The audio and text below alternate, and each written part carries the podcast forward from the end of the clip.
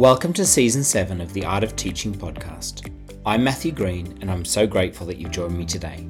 It's wonderful to know that there are teachers across the globe that are finding our episodes useful, so please take the time to subscribe, share the episodes, and leave some feedback. Before we get started, I would like to acknowledge the Darawal speaking people who are the traditional custodians of the land on which I'm recording. I pay respects to the elders past and present of the Darawal Nation and extend that respect to other Aboriginal people that are listening to this. I hope that you get as much out of our discussion as I did. Please enjoy.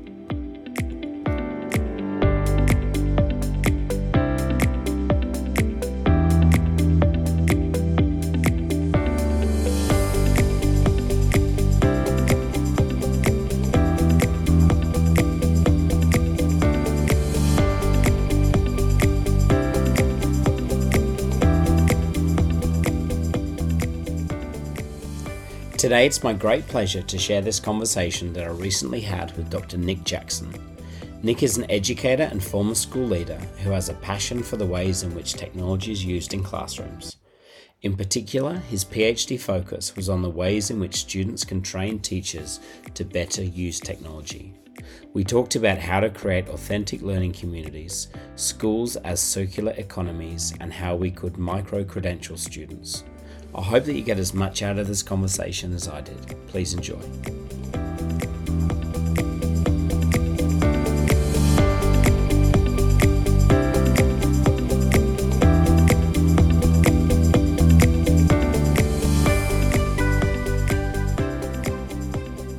Nick, welcome to the podcast. Thanks so much for uh, having a chat to me. Where are you phoning in from?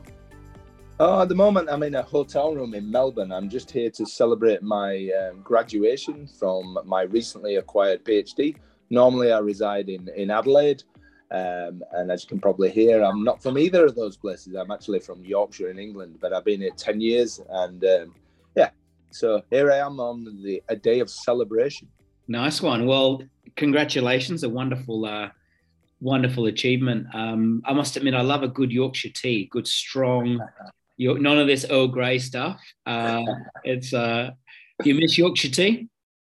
Oh no, we get it. We get plenty of Yorkshire tea. We if we if we run out over here, we get it people to bring it over to us or send it over to us because you can't live without it. Although I did, I do remember back going back to university and and actually having the the, the seed planted in my mind for the first time when I met when one of the lads I went to live with um, as a, as a student in a shared house, a lad from Brighton turned around to me and said, one of the first times I said, "Well, you can't you can't buy anything else but Yorkshire tea," and they went, "Yorkshire tea?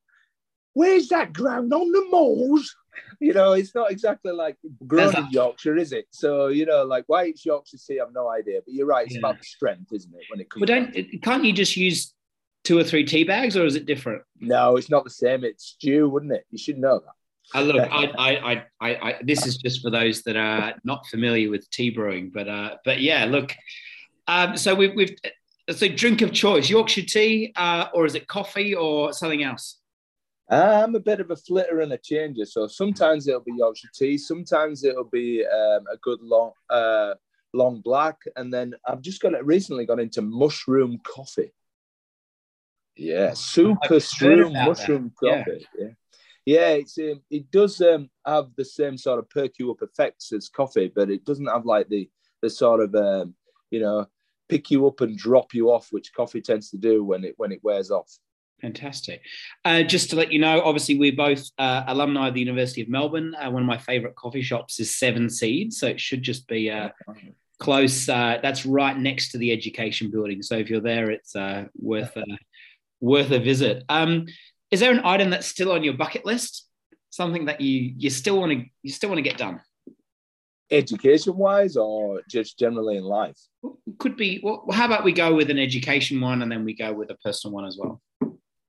Um, I think I think I still want to um, publish more. I still want to have things recognized as being um, something that people can go, oh, that's his model, or that's his theory, or mm. you know, I'm following that course of action. I think anybody who um, who who does some research work always wants that research to be recognised. So I think you know, I think that bit of recognition for for what you've done and feel like it's actually making an impact in in educators' lives. So definitely on the in the education landscape, there's definitely that that I feel that I want to do.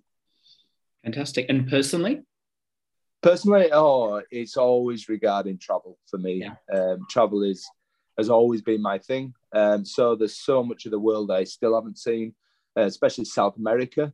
Still mm-hmm. want to spend some time in Argentina, Brazil, uh, Machu Picchu. Uh, yeah, still want to dive in some places that I've never dived. So yeah, there's always travel to do.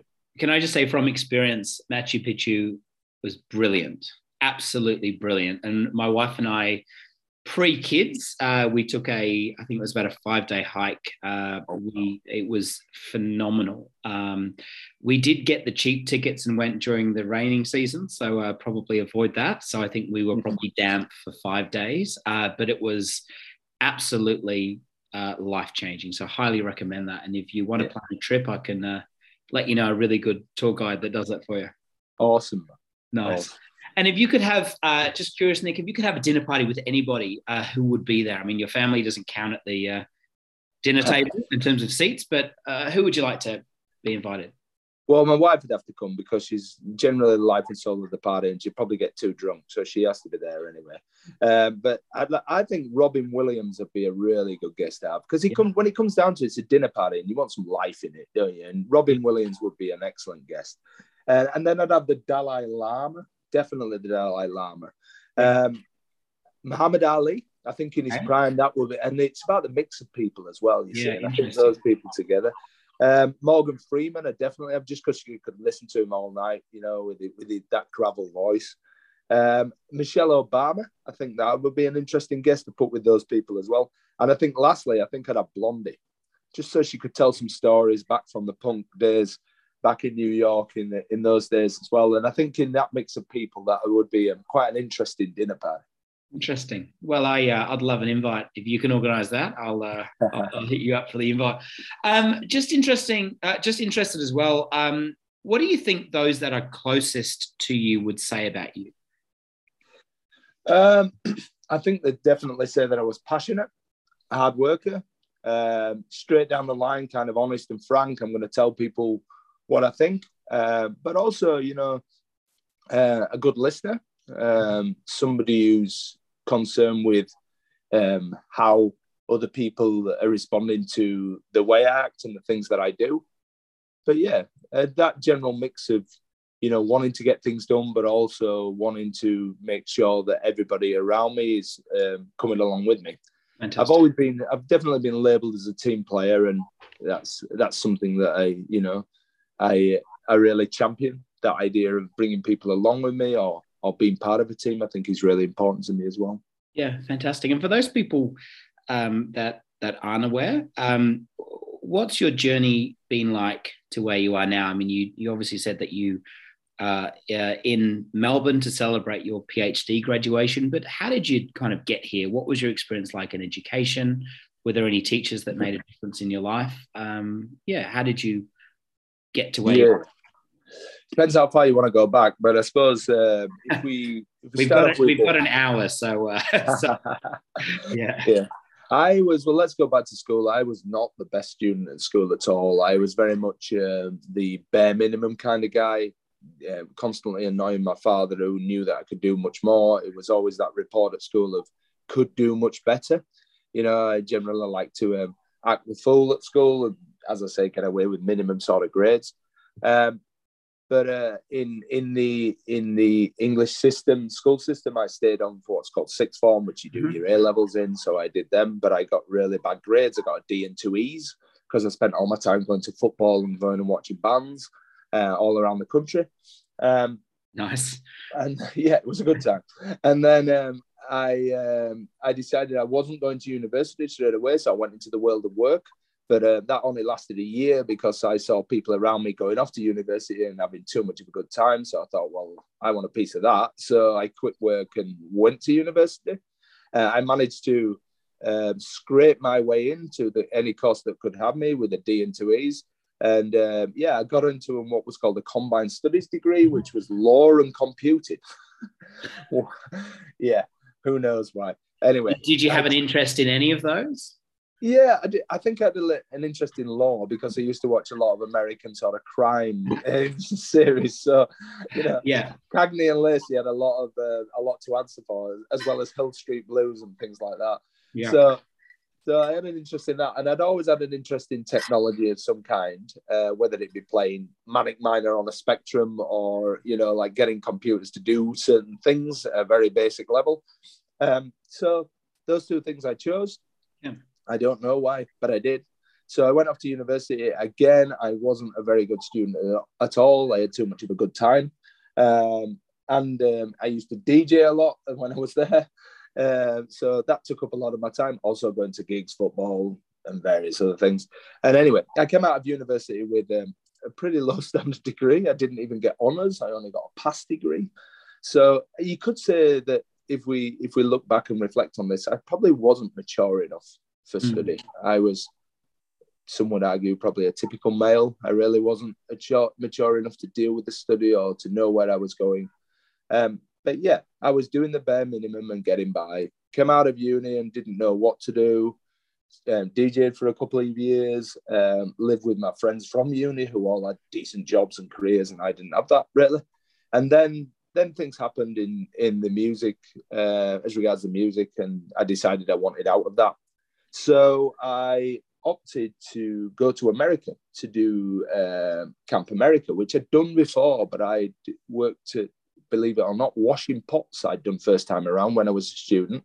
But this time I I thought to myself, no, I'm going to go and I'm going to actually be a camp counselor, you know, work with kids. So I need some experience. So I started doing youth work, uh, working in youth clubs, working on the streets with with uh, kids in my hometown of Leeds, um, did that various part-time gigs doing um, you know youth work, as I say, sometimes on the street, sometimes in clubs, and found that I actually you know worked really well with young people, could relate to them really well, um, and went off to do Camp America as a camp counselor. Got a job um, in in for the summer um, or the summer in, in the states anyway. Or in that was in um, in Pennsylvania. Mm-hmm. So I was out in Pennsylvania in a uh, on a camp there, looking after the oldest boys on the on the and this was a day camp. This were, was so they would they did they came for like a week and then went home for the weekend. That's what, and some of them just came for the day. So that was uh, an interesting experience. Um, basically, you know, my job was to look after this whole group of interesting characters, uh, and yeah, spent the whole summer doing that and then toured around America and uh, yeah, ended up staying there. Uh, and that was quite interesting. Uh, met up with somebody and uh, yeah, ended up staying there, ended up living there for about 18 months. Um, and yeah, um, worked in bars, worked in a diner, and wow. worked in a special needs school as well. So wow. still had that thing of working with young people. It was a principle that of a special needs school who used to come in the bar that I worked in and said, "Oh, come and work for me." So I did. So I did a few days a week in the special needs school, and it wasn't special needs. Uh, well, it was learning difficulties, but these were kids from most of the kids were from the streets of DC, um, who had been in gangs and had had all sorts of you know social emotional troubles, and yeah, that was quite interesting work as well. Um, again, I found that I could, yeah, I found I could relate to yeah. young people again. So while I was there in the States, I, I got to, I was getting to that point where I think you get to a stage, most people get to a stage in life where you go, I really need to have a career and do something. So I did. I thought, here we go. I'm going to actually do something. Let's career here. So I did. I decided to be, become a teacher. So I started inquiring about becoming a teacher looked at it in the states, found that it was yeah, I can't remember why, but there was things that put me off doing it in the states. So I decided to look at it in the UK and come back to the UK. And I came back to the UK. I applied and got on a course in the UK um, to do uh, teacher training. I managed, even with a post standard degree, I managed to convince people that um, I should only do a one year teacher training course because in the UK, the way it works is if you're doing it in your own subject, you only do you only do a one year course. If you're doing it in another subject, you do a two year course. Yeah. So I got on a one year course, and I suppose this was the light bulb moment.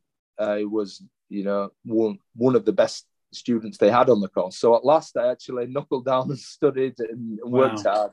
Yeah, and I mm-hmm. found I found that this was what I wanted to do. I did my placements in schools, got offered two placements I did. They both offered me jobs. I took one of them, and that was it. And I was only a teacher for one term, I think, and then I became assistant head of department after after one term.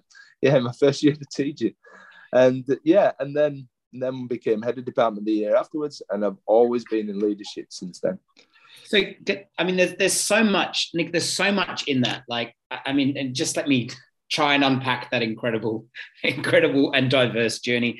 Like, do you think that the your experience at school, and as you said, you were sort of pretty disengaged and sort of uh, sorry mm. experience do you think that has impacted how you were how you approached teaching and your ability to relate to sort of disengaged kids or how do you think that's impacted your i guess your educational philosophy yeah i do think it makes me able to look at things a little bit differently it makes me able to focus on the need to uh, light sparks in kids and the need to focus on what kids are passionate about and try and find that thing with kids. It also has enabled me, as you just uh, referred to then, enabled me to talk to kids who on that level and go, look, I know this isn't your thing, and I know you're going to struggle with school, and I understand that, and I was like you as well, you know. So it does enable me to see that side of things. Does it make me more able to work with disengaged kids? At certain times in my career, it depends. Mm. Um, I found that at different parts of my career, I've I've been excited by different parts of teaching and working with different types of kids. So I've worked in really challenging schools, but I've also worked in, you know, academic schools. Yeah. Uh, so yeah. it depends on the time of, you know, the moments in my career. Really. Interesting. And do you think, like, look, I've, I've heard the quote that things don't make sense looking forward in life. It's really difficult to connect the dots looking forward, but looking back, things kind kind of come into alignment. Do you feel like that with you? Like looking back, do you go, oh, there was a, um, th- there seems to be a sort of a common thread here. Like, did you have a plan when you were university studying law and technology, or like? No. Like, I, would say people who I meet who knew me when I was in younger age go, "You a teacher, really?" There was no plan. There was no yeah. plan at all. Yeah. And um, and I think you're right. I think reflection is one of the most powerful mm. tools that we have. The ability to be able to reflect and the ability to be able to figure things out. Yeah. I think, you know, I think leading into that, a bit of an aside from that, I I nearly every day, I try to do it every day. I do an education thought of the day, which I put on Twitter and I put on LinkedIn. That's under the hashtag of ETOTD on, on Twitter. And um, that's just something that I think of after reflecting after a day at school. Now, it may not be something that's happened in that day at school. It may be something that that's been prompted by what somebody said. Yeah. It could be. It could even be a re, part of a retweet or something mm. I've read, or it could be something from a few days ago that I've mulled over. But it does go into that that that reflection thing. Yeah. You know. Well, we'll make sure that we. I'll make sure I put all of that information in, obviously, the show notes, so people can follow you and and see the kind of what you're processing each day, which I think yeah, is really it goes important. Off, it goes off on all sorts of tangents, and sometimes it it it, it prompts like some really complex discussions. Other times it gets completely ignored, and that doesn't really bother me because it's it's my reflection. Sometimes it's really deep. Sometimes it's very shallow. It's just yeah. something that. But, yeah, it comes down to reflection, and I I do think that if we look at some of the the systems in the world that are championed as being the best education systems, to me, it must be a lot down to the fact that these systems, the teachers have a lot of time to reflect. Yeah. When we're, when we're looking at the Finnish system and all these kinds of things, and we're saying, oh, they've got all this time, there must be an awful lot of time to reflect within that mm. system. Mm. Just take me back, Nick. What was that experience like working a term and then being asked to be an assistant head? uh, of a department. I mean, did would do you think there was something that they? I mean, well, they they must have seen something in you um, to give you that promotion. But what on earth? I mean, talk about imposter syndrome. What on earth were you feeling in that moment? or, it good, or was it good that you didn't know what you were doing? Was that a positive thing? Like, I don't know. Like, it seems quite phenomenal.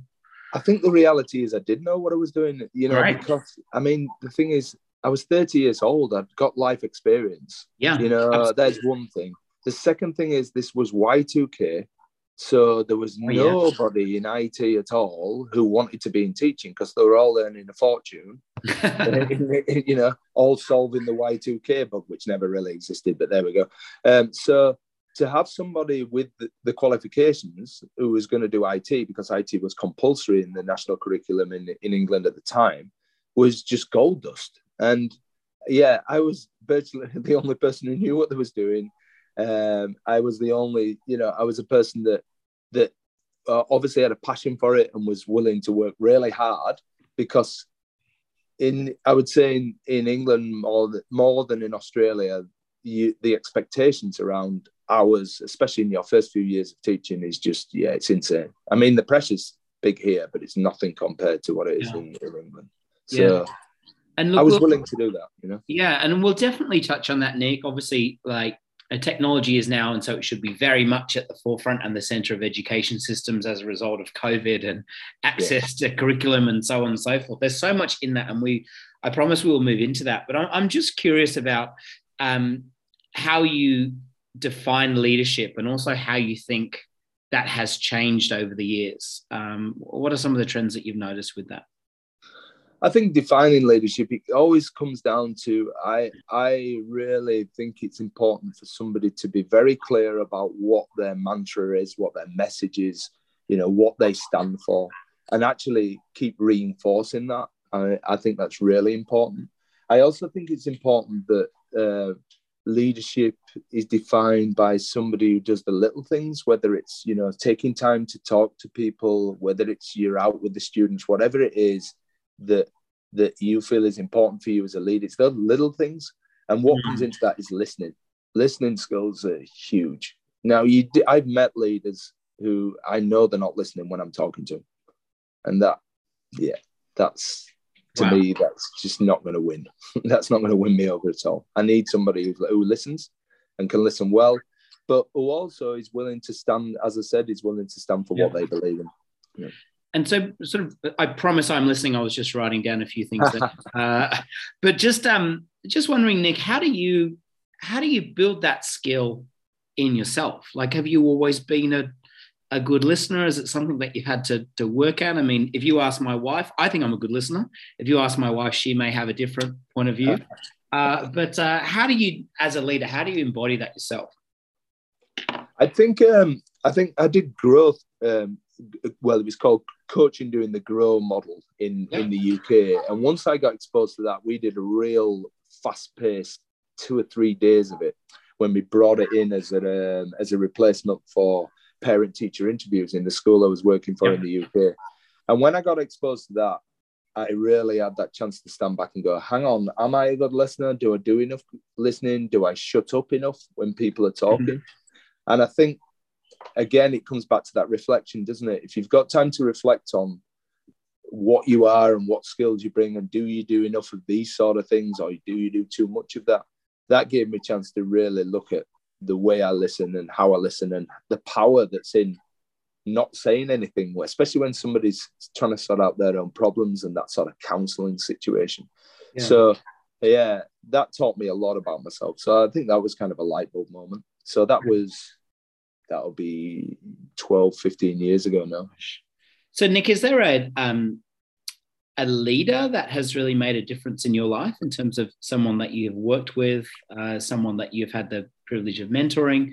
Is there someone that, that that has really made a difference in your life in terms of a leadership from leadership? Oh, well, I think that Oh, that's a tough question because whoever I whoever I mention, I'm going to leave people out. That's that you know. Yeah, okay. we'll uh, we'll be diplomatic on that one, and we'll move yeah. on. Maybe. Yeah. I think I think what I'd say to that is that you take pieces from from everybody you work with, yeah. and and not just people you work with. There's people in my network um, who have inspired me in different ways and continue to do that. Mm. Um, so it's not just leaders; it's the people around you, and it's also students as well. So yeah, you take I take pieces from from all sorts of different places, good and bad as well. You know, yeah. some of the things that that I consider to be bad practice, I think, you yeah. know, teach me things as well. Well, I think it's an interesting point that you raised because I know that I have learned so much from uh, leaders that are quote unquote poor leaders.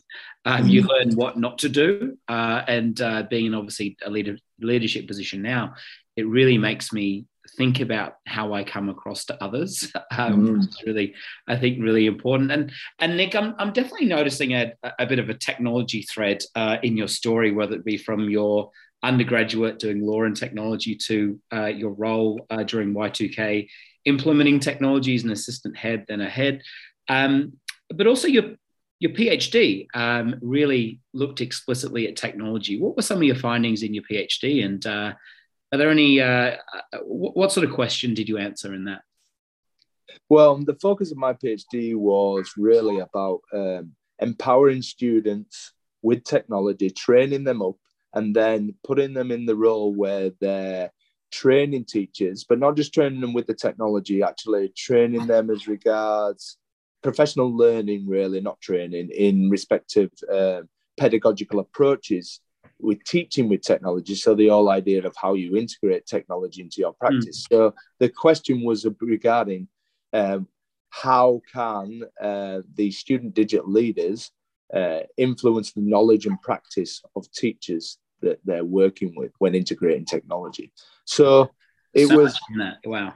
Yeah, there is so much in that. And yeah, it the way that the way that PhD research uh, morphs and the way it goes off on tangents and and the way that the question shapes and all that kind of thing. You know, it didn't start out with that question at all, but it always started out with the same theme, which was to do with this whole idea of young people being in positions where they can somehow influence teachers and what does that look like how does that work what's going to happen wow you know so it was all in that area which is of course is about power yeah and it's about empowerment and it's wow. about you know teachers confidence and it's about teachers skill levels but it's also about context as well because wow. it depends on the school you work in so so many factors yes Wow.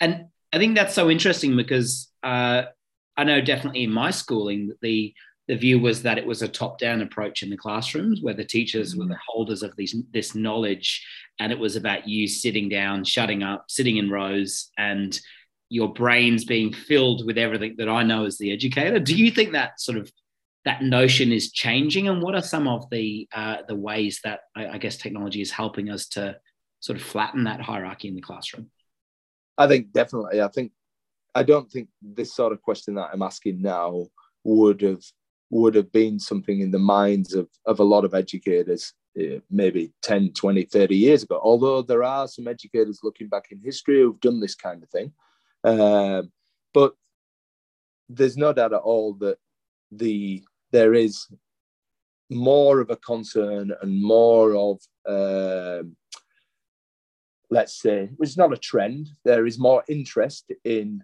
the empowerment of students, in the acknowledgement that teachers are not the holders of knowledge in a classroom at all. And we can challenge that idea, especially when it comes down to technology. And when we look at recent um, events worldwide, they've definitely had an impact on, on our ability to be able to, to teach differently, to educate differently, to see our roles more as facilitators, to trust students to uh, to actually do things that we're going to put in place and to understand that we don't have to sit kids in rows and dictate to them what's going to happen. Yeah. So, what do you think then some of the implications are for the way that we train teachers? Because it seems like a completely different a landscape to when I was at school. I know, like, even when I was studying at university, which was 15 years ago, I think about some of those skills that we learned that are just not needed anymore. So, uh, I mean, would you mind maybe sharing just for a few moments on what that means for how we train teachers now? Yeah, it's an area that I've, I've commented on a few times, and um, I when I speak to pre-service teachers that um, I come into contact with, either that either the ones I mentor or ones that I've met that are on courses, I get the feeling that there's still a lot of work to be done in in a lot of those courses to change things to actually get um, some notion of what is educational technology, how should it be used, the integration mm. of technology, what is contemporary teaching look like, even looking at different pedagogical models. You know, if we're looking at project-based learning versus direct instruction, I mean, how many pre-service teachers consider those those big questions? You know, how many pre-service teachers understand what the difference between facilitating and teaching? You know, how do you guide young people through uh, building a portfolio, for instance? How do you get? The, how do you manage a classroom full of kids if they're all going to do different passion projects? Mm. Things like that. Is that something that happens in pre-service teaching? I'm not sure that it does. So if we look at contemporary teaching and contemporary practice, and we're talking about changes that people argue should happen, uh, pre-service teachers coming through with those skills, hmm, I would mm. question that sometimes. Yeah, interesting. And so, what were some of your findings of your PhD, and did it um, did it turn out the way you thought it would uh, those seven eight years ago? In some respects, yes. In a lot of respects, no. Um, I think when you do a PhD, you, as my supervisors told me, um, definitely in the last few years, they kept saying, you know, this is actually, uh, you're an apprentice and you're learning your way through this process. That's what happens in a PhD. So I don't think there's any way it can turn out exactly the way you intend because you really don't understand what it means to to graduate through the levels of a PhD, which is effectively what happens. Mm. But as regards the, the findings, no, there were certainly things that that I didn't think I would be discussing or considering.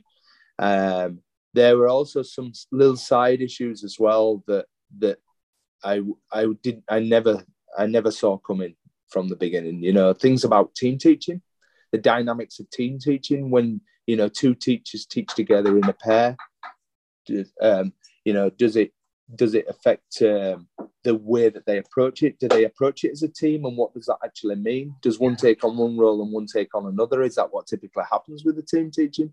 You know, I think some of the ideas as to what team teaching is is different to what we think it is. Yeah, you know? yeah, really interesting. I mean, you throw in a global pandemic as well. That's got to sort of put a spanner in the works, and and, and I feel like um, I know the conversations that that I'm having at school is the the sort of effective use of technology now and that ability to um, those issues around accessibility and um, uh, uh, uh, differentiation using technology are all of a sudden at the forefront of discussions that we're having. And so I kind of think in many ways that the COVID 19 pandemic has um, kind of catalyzed a lot of these discussions around technology. Do you, do you feel the same? I mean, you obviously couldn't have foreseen such an event happening eight years ago. No. Yeah. No, I, I, I know what you mean about those discussions, but I think in a way, what surprises me is we've actually seemed to have gone back very much to the way we were before in the way mm. we, we're in schools. We, yeah. I would say, in a lot of ways, we're we've largely gone back to how it was before. We, so we had all these changes when we taught online, but how many schools can say that it they it has significantly impacted the way that they actually approach teaching mm. and learning? I'm not sure that it's made a great difference. Yeah, as regards considerations of access to technology, as regards that understanding that people have to have a certain skill levels and be able to use certain tools and be in certain competencies. But really, when it comes to pedagogical approaches, has it made any difference at all? Not sure it has. Um, I'm, obviously, there's going to be some cases that it has, but generally across the board, yeah, I get the feeling that we're back to where we were largely interesting. And um, that was another question I was going to ask, uh, and you've kind of answered it. Um, so, do you think? I mean, look, we are all creatures of habit. Do you think education systems are are the same? Do you think we will spring back to uh, previously held notions of uh, of schooling, or are you confident that we can learn uh, from some of these lessons? I think we have to change. I yeah. think there's no doubt all. You know, the current thing I've been uh, that's been concerning me, and I've been um, involved in discussions and looking at data that's out there is if we look at the workplace as being a flexible environment, which it is for most people now, especially if you're looking at office workers, those kinds of environments. I mean, being here in Melbourne, the city is not the same as it was pre-pandemic. Mm. You know, it, this is Monday morning in the city, and it's not as busy as it should be because the majority of people don't come into the office to work. Yeah. So if that's the case, um, is there a you know is there a demand there for more flexible schooling, especially yeah. when we look at senior years? Yeah. Uh, and if we look at universities, recently I was uh, talking to uh, an academic at Adelaide Adelaide University, and she was saying. I said, uh, uh, the students come back for lectures after the pandemic. And she said, no. And she said, the worrying thing is they don't come for tutes either anymore. Wow. So if we start to look at that as a dynamic and we say we're preparing our students for life after school, especially in their senior years, if we're preparing them for university or for a working life which is far more flexible and doesn't involve that 100% attendance or involves more flexible working hours, if we're not providing that in schools, are we preparing them? It's an interesting question, isn't it? Mm. Yeah, really, really interesting. And, I, and, and, this may seem like a bit of an aside, but I remember many years ago having a conversation with the librarian in the school that I worked um, at, and we are talking about if we should um, if we should throw out the Encyclopedia Britannicas. Uh, yeah. And so I remember those. Like they used to be a a source of pride on my uh, granddad's wall back in England. Um, if you had a whole set, you were you know, you'd made it, you know, and they were working class families and were so proud of having this set of knowledge. And then sort of go forward to 20 years, I was having a conversation, like I said, with a librarian. Do we need to throw them out? And it raised a really inter- interesting question, which I think has some implications for schooling is um, firstly, like what was, in that case, what was the role or what is the role of libraries now in terms of uh, being these knowledge centers and holders of understanding and also to sort of um, broaden that further like what is and i'd love your thoughts on this like what is the purpose now of schools? Why are they there? Like why do we need them? And um, how do we even begin to have those conversations around um, around these new concepts now? It's a really it's a they're really difficult. Um, are teachers are. holders of knowledge? Are they more facilitators? Uh, yeah what, what what are your thoughts on that well, I think I think the point is, is as you're raising there, is they are very difficult and complex conversations. These, and they're not going to be answered by me and you on a podcast or exactly. somebody and somebody in a keynote speech either. And I think that's the problem. Sometimes people go, "Oh, this person said this in a keynote speech. We all have to hang on the, those coattails." No, they are very complex and contextual conversations because yeah. one school is not going to be the same as another. Exactly. A university is not the same as a school. So the important thing is the the conversations have to happen. And to me that there is what's not happening enough. Now it is happening in some places and there are some schools attempting to address all sorts of situations. But i would i would have expected i think i would have expected more coming out of the pandemic because we had disruption. We adjusted in some ways some amazing ways. You saw young people adjust to things and some people struggled we saw some people flourish during this time, being able to work flexibly. We saw other people struggle with lack of socialization. The access to technology was an issue for some people and not from others. So it mm. really depends on where you're talking about, who you're talking about, what's the belief in the system going forward, what type of school is it, what type of learning institute is it, um, how is it going to meet the needs of the young people, and that discussion has to happen at all levels, and it has to involve young people. Yeah. Yeah. So the, the important thing is to have the discussions and keep having the discussions and pilot things and work things out. Try things. Let's try things and see if it can work better. Is it going to work better for people to have, I don't know, one day off a week or have different opportunities to build their own timetable within the school? Is that going to work? You know, perhaps it that can't work. I don't know. Is it should a school to be open until nine o'clock at night because that's what people want? I don't, you know what yeah. what is what is the right model? It depends but what a fascinating time to be around, I think, because we are sort yeah. of like I know the, the, the pandemic has been uh, so disruptive and so tragic for so many people, but it's also caused us to ask some fundamental questions. Like I I remember thinking my job would never ever ever go online, and a week later, I'm teaching kids online. And while that didn't why that didn't stay, it does raise some really interesting and foundational questions about the role of schools, the role of teachers, how we differentiate um, a curriculum using technology, issues of access. Like I just remember thinking, oh my gosh, this is amazing because I get to ask these questions that I never would have been able to ask before. And, and I love that there's a few people that are thrown into turmoil with that uh, because mm. it's causing them to, to answer some of those things that they were thought thought were unquestionable. Um, Nick, I did just want to ask. I mean, you you mentioned uh, when we were corresponding before that um, one of your interests is thinking about schools as more, as more circular economies. Yeah, I was just wondering what that means and why is that a particular focus for you?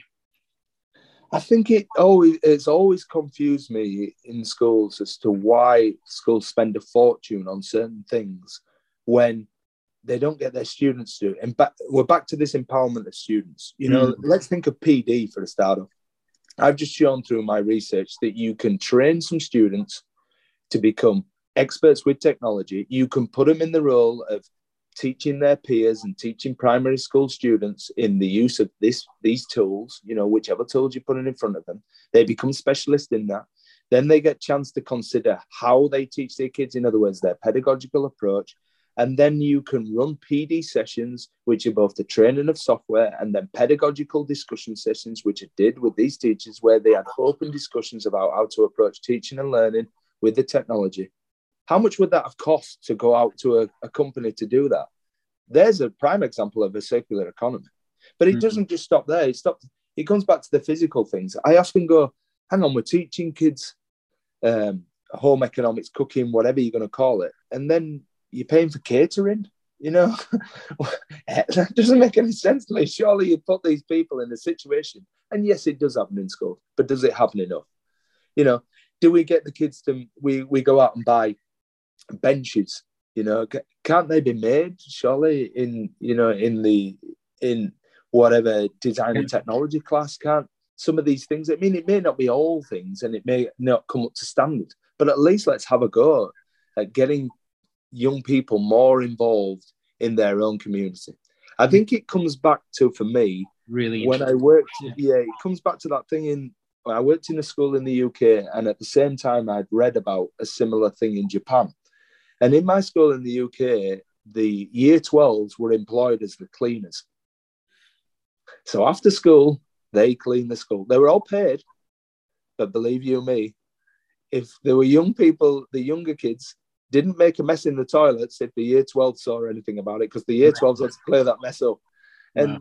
that, and at the same time, I'd read about the, uh, I think it was the Japan World Cup where they uh, they stayed behind and cleaned up in the stadiums afterwards. And I just thought, yeah, this is exactly how it should be. I remember showing my students a a bit of a documentary about uh, Japanese students cleaning their classrooms at the end of each day, yeah. and it made me really think about like like that would really build a sense of ownership. Exactly. Like it, it would, and that that idea of like this is our space. I mean, one of the most significant things I think I have done in my classroom is actually getting my kids not every term, uh, but quite often to design their own learning space. Because I want them to walk in and go, this is my space. This is how I need to function to learn. And that sense of empowerment. I mean, we don't have trashed classrooms. I mean, stuff gets broken. You know, there's 30 kids. I get that. But I do think like, like, seeing students take ownership for that space is so important and that that interesting thing that you said about toilets are always a contentious issue in schools. They're always getting trashed. There's always toilet paper thrown on the walls. But if you know that, if you're going to be cleaning that up, you would just take yeah. care of it, you know. And I think exactly. that's a really, a, a, really interesting idea, and that that that whole concept of circular economies. I'd never thought about it until yeah we'd corresponded, but it's it's really really interesting, and the implications there are huge, aren't they? And there's also a, another arm to this as well.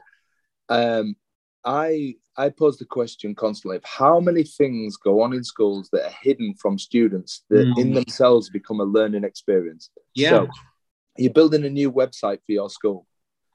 How many times does that not involve the students? I'm not saying they have to have a say in the way it looks, but why are they not sitting in the process to understand how a website is built, how it involves a whole design thinking process, how it involves communication, which parties are involved, why did things end up being left out, why did things end up being um, on the website, what what are the regulations, what structures are working, how many meetings does this involve?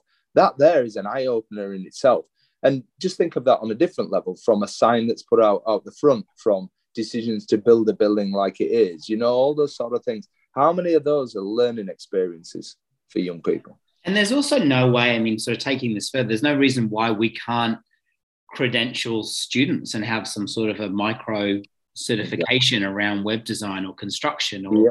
and i think really aligning um, these skills with it doesn't have to be a formal qualification but it does at least make it a lot more a lot more practical i mean i was having a, a conversation with a, a, a hero of mine who was actually the first guest on the podcast about 18 months ago, a guy called Richard Gerver um, from mm-hmm. the UK. And he was talking about how he, um, they used to create markets within their schools where students design products, where they sell them, where they promote them, where they, he created a little self sustaining city in his school. And that's such yeah.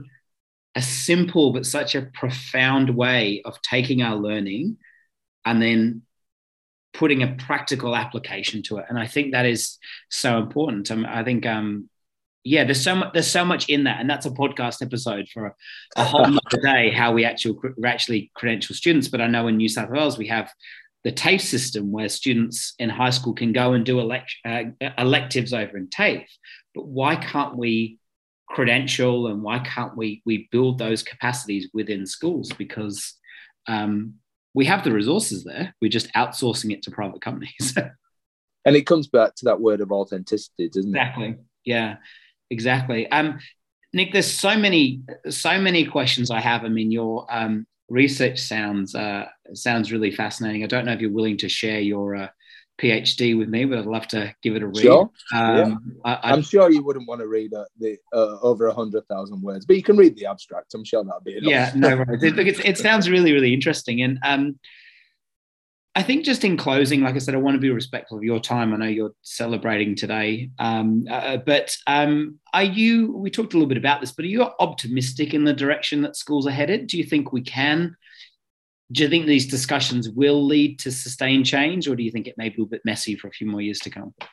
I think it's going to be messy. Yes, I'm optimistic that we're having these discussions, and I think more people are having these discussions. I'm just always impatient. You know, I, I think to myself, why isn't it happening faster? Why aren't more people having the discussions? And yes, I do understand that there is fear of change, and I do understand that it is more complex than perhaps uh, I'm suggesting. But it comes down to having those discussions yeah. And yeah, so I'm, I'm optimistic in terms of the amount of people having the discussions and the different ways these are happening. And I can mm. see that people are starting to try things. As I say, it just comes down to impatience for me. Yeah, absolutely. Well, I hope um, I'm also really impatient too. Um, I hope that these obviously discussions lead somewhere because it's really important. I'm, I, I know my my daughter's starting kindergarten next year, and so these discussions have always been important to me, but have just become that little bit more personal, I think, um, mm. because I wonder about the world that she's going to inherit when uh, she leaves school in 18 years from now. Um, was that 2040, uh, which is terrifying. Um, and I think about the, the, the different landscape. Um, I was having a conversation with her yesterday. Um, she found my driver's license and she says, Daddy, can I have one of these? And I said, you can, but I mean, the reality is is that she may never have to learn to drive. Yeah, there we go. Um, yeah. And like she may never need one, and so that really made me think: like, what is the world that our kids?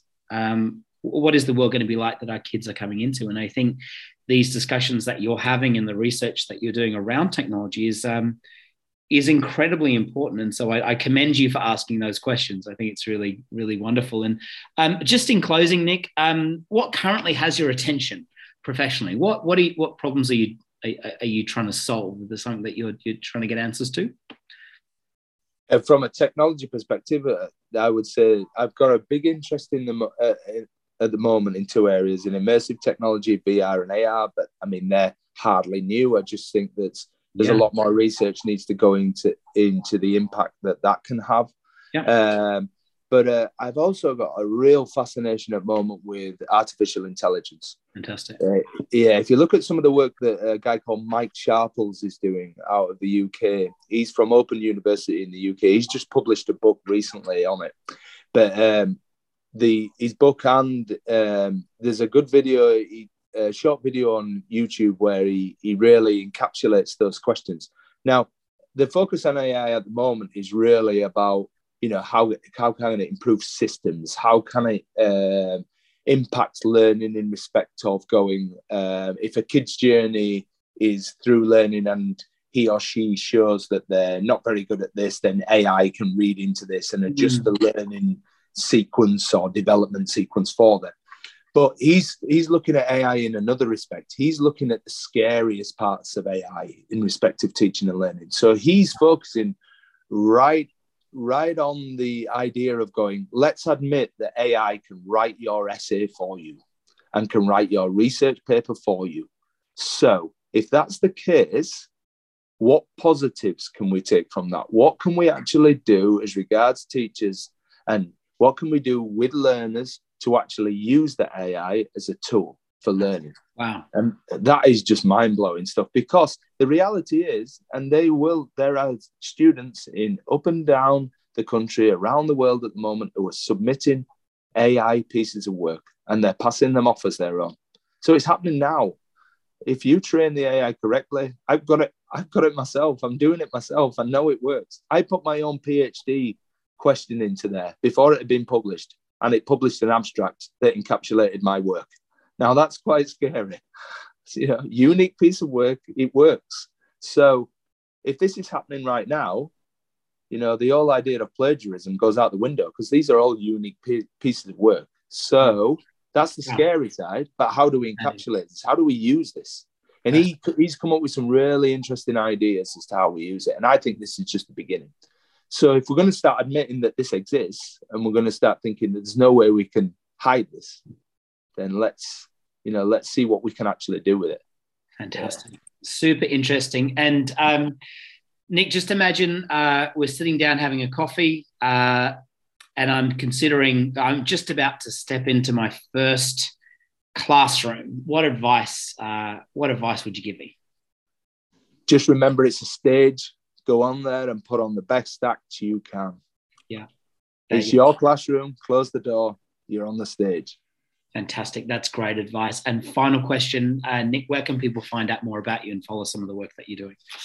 So I am at Largerama at Twitter. That's L A R G E R A M A, if you can understand my accent. Um, I'll put a link me, to that. Don't worry. you also find me on LinkedIn as well. That's two space two spaces I really play in. Um, yeah, um, I'll provide you with a link to my PhD if you want to suffer that reading.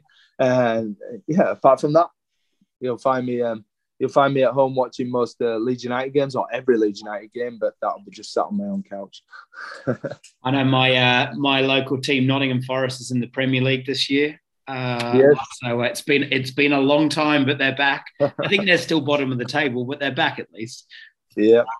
Look, uh, Nick, a huge um, a huge uh, pleasure speaking to you. Privilege, um, and uh, thank you for the really important work that you're doing uh, in this uh, really exciting space. And congratulations again on the PhD. Thank you.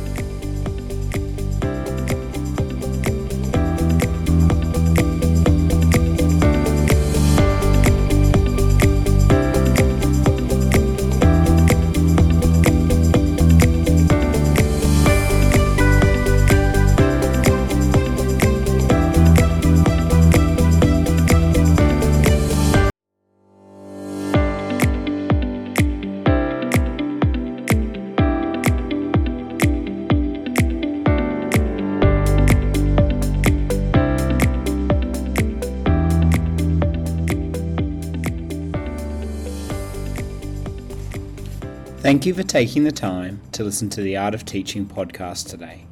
I hope that you, like me, got some valuable insights out of our discussions. For show notes, please visit theartofteachingpodcast.com. And I've also created a private Facebook group where we can, t- can continue the discussion there. The link will be in the show notes. Thanks again for listening and can't wait to see you for next week's episode.